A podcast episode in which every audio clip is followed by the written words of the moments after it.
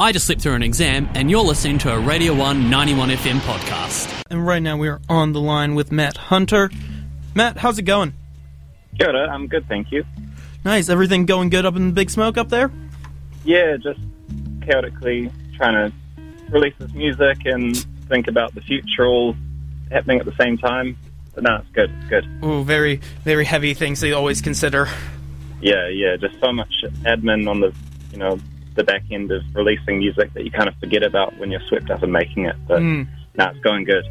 Well, awesome to hear that. Um, because of course we are here to talk about music, but more specifically the new project that you are working on uh, alongside one of your friends, uh, Dylan, uh, Manuka Recordings. Yeah, yeah. And so I want to know, especially uh, before we jump into everything, for the people at home that aren't in the loop with this, what is Manuka Recordings? Um, Manuka Recordings is a new label that Dylan Dylan Cook and I, who he DJs on Dylan Biscuit, that him and I have started it, trying to, I guess, just put out music here that has a live feeling to it and bring in some more like, I guess, wider arrangements and more instruments and sections into, yeah, into certain genres and sounds. I'm trying to work with people to, Yeah. you know, facilitate a platform for this kind of music to be made when maybe people don't already have the connections to producers or musicians as such. Yeah, sort of creating like this um, backbone into the music scene through your Yeah, process of a yeah, try, trying to form a little bit of a creative hub for people around us as well, and let the creation happen freely. Yeah, because my one thing is, is like, how long have you guys been working on this and like developing all the, like the logos, everything, like the whole entire platform and what you're trying to create? Like, how long has this been like in the back of your head, like kind of tinkering around up there? Well, it's kind of a, a bit of a bizarre process, or you know, like it was very split up into different time frames. Because this first song that we've just released, um, "Some of the Key to All Your Love," I made that with Summer about two years ago, and Oh, 2020, I think the summer of 2020. Um, and because I was working with Summer and we got talking and at work and made a connection over music like that, and Yeah. then just came together and made that song really quickly. And it wasn't until after we'd made that song and maybe one other that will come out at some time in the future that I started thinking about it and had a conversation with Dylan, and we were both kind of on the same page about wanting to do something and create an avenue for, you know, releasing the music that we make and our friends' music, and yeah, I guess just yeah, it was just one of those things trying to get like that kind of.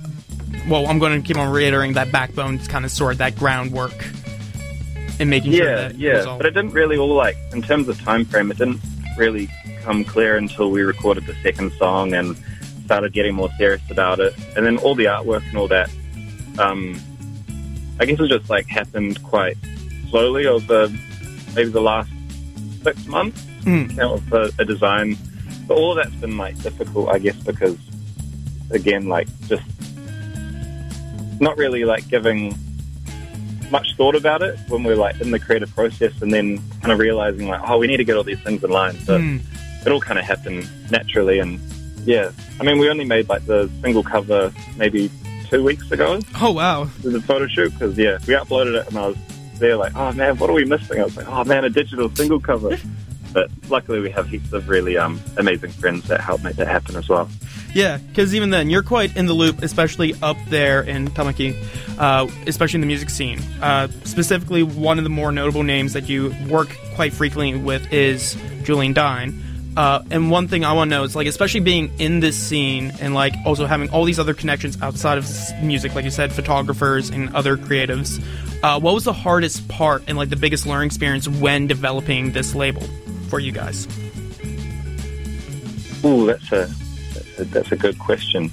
Um, most difficult part of it.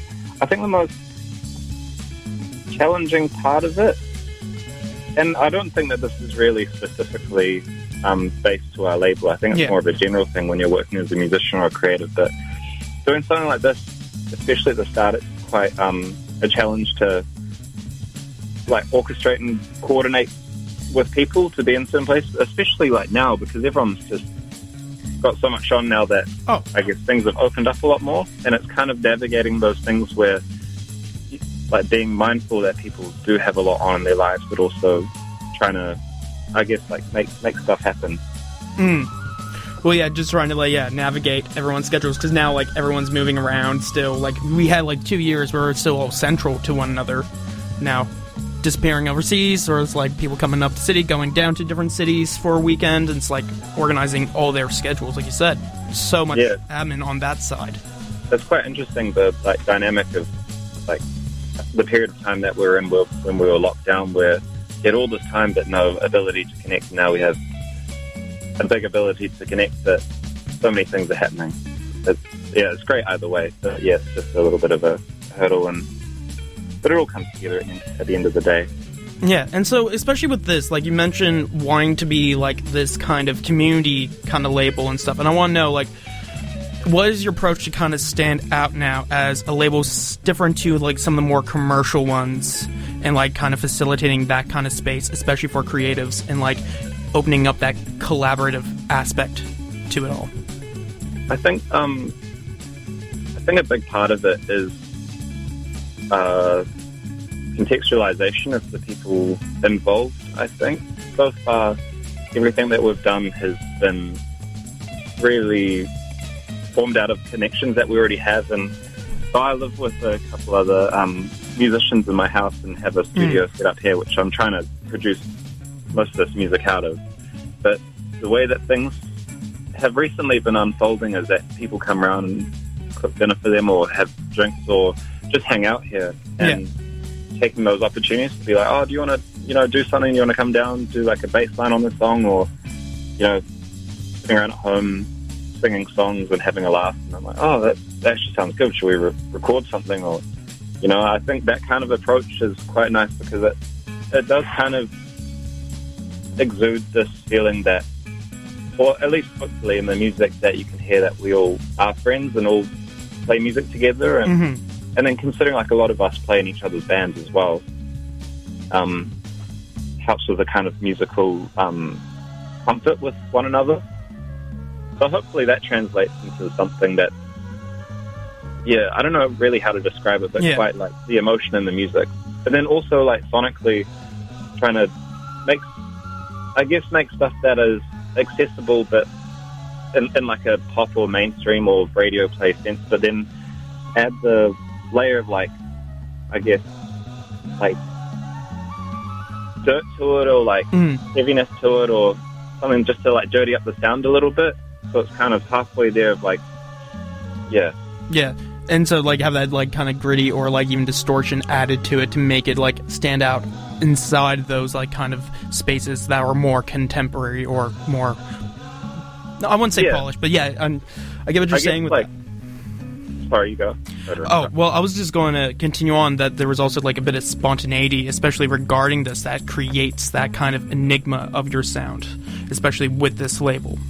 Yeah, definitely. I think I'm, at least my role in it is being the producer for some of these songs, and and more specifically, this first single that's come out and the stuff that we're working on right now is, I like the the idea of, I guess, how things were recorded before the kind of, yeah, I guess like digital age, and I can only know that through watching it and like reading Mhm. about it. But the idea that you're live taking stuff and so I don't necessarily have a room set up to live record all the instruments at once, but I like to kind of set some kind of, I, I guess, not rules, but just encourage people to record full takes on a song. You know, if, if you're going to do it, we're going to do the whole guitar thing, and it's kind of all right if you make mistakes or you don't play something right.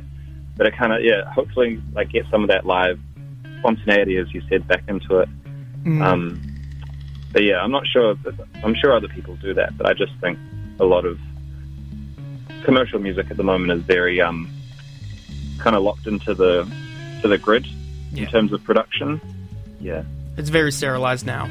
But even then, talking about this new single, Summer V, it's like, I, what was your like your first experience meeting Summer and like of course, you're very like we've expressed this now over this interview that you're quite collaborative in your process. But like from the moment where you're first meeting her, talking to her, it's just like, all right, cool. Like that you knew that you both kind of wanted that same direction of the sound that you're trying to create with this.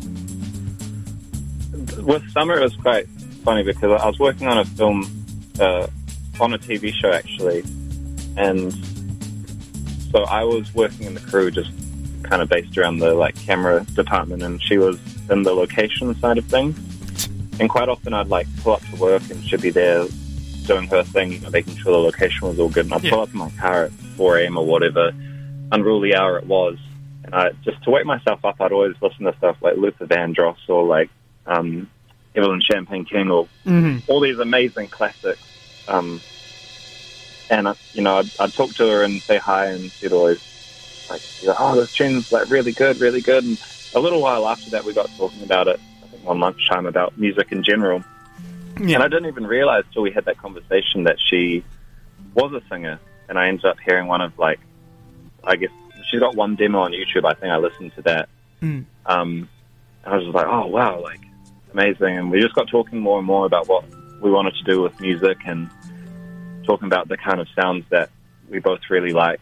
And then yeah, I, was, I just just said to her, "Do you want to just make a tune? Come around one um, afternoon in the weekend, and we'll try and make something and see what happens." And then yeah, but she's amazing. She laid down that vocal of like maybe in half an hour or something. Oh, like, wow. The vocal of the song, like just such a sensational singer. I can't give her enough praise.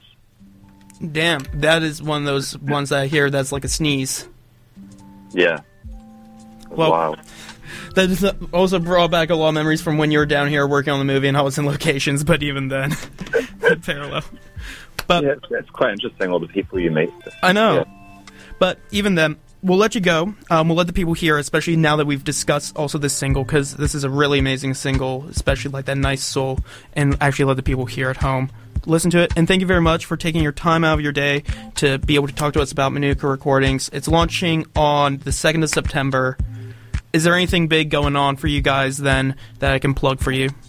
Um, I'd say just yeah. So we got that pre-order out now, on the both songs. So the B-side Judas releases on September second, and we have a 10-inch vinyl with the two songs um, available for pre-order now. I'd say get in quick because I think there's maybe 13 left Damn. um, for online sales. But yeah, those will be shipped out from September 2nd, and um, yeah, hopefully more stuff in the future. But yeah, got to figure it out. it's down the pipeline. It's down the pipeline. Thank you so much, though. It's been great. No problem. Well, we'll catch you later. Hopefully, sometime that you're down here again. Who knows when? But yeah, we I'm love keen. Yeah, yeah. I'll try line it up. easy. Well, we'll chat sometime in the future. But yeah, thank you very much, Matt, for taking the time out of your day once again. And Kakise. Akise, thank you. No problem.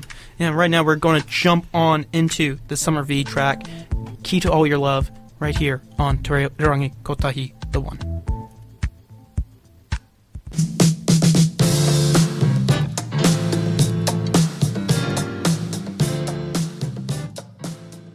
That was a Radio 1 91 FM podcast. But find more at r1.co.nz.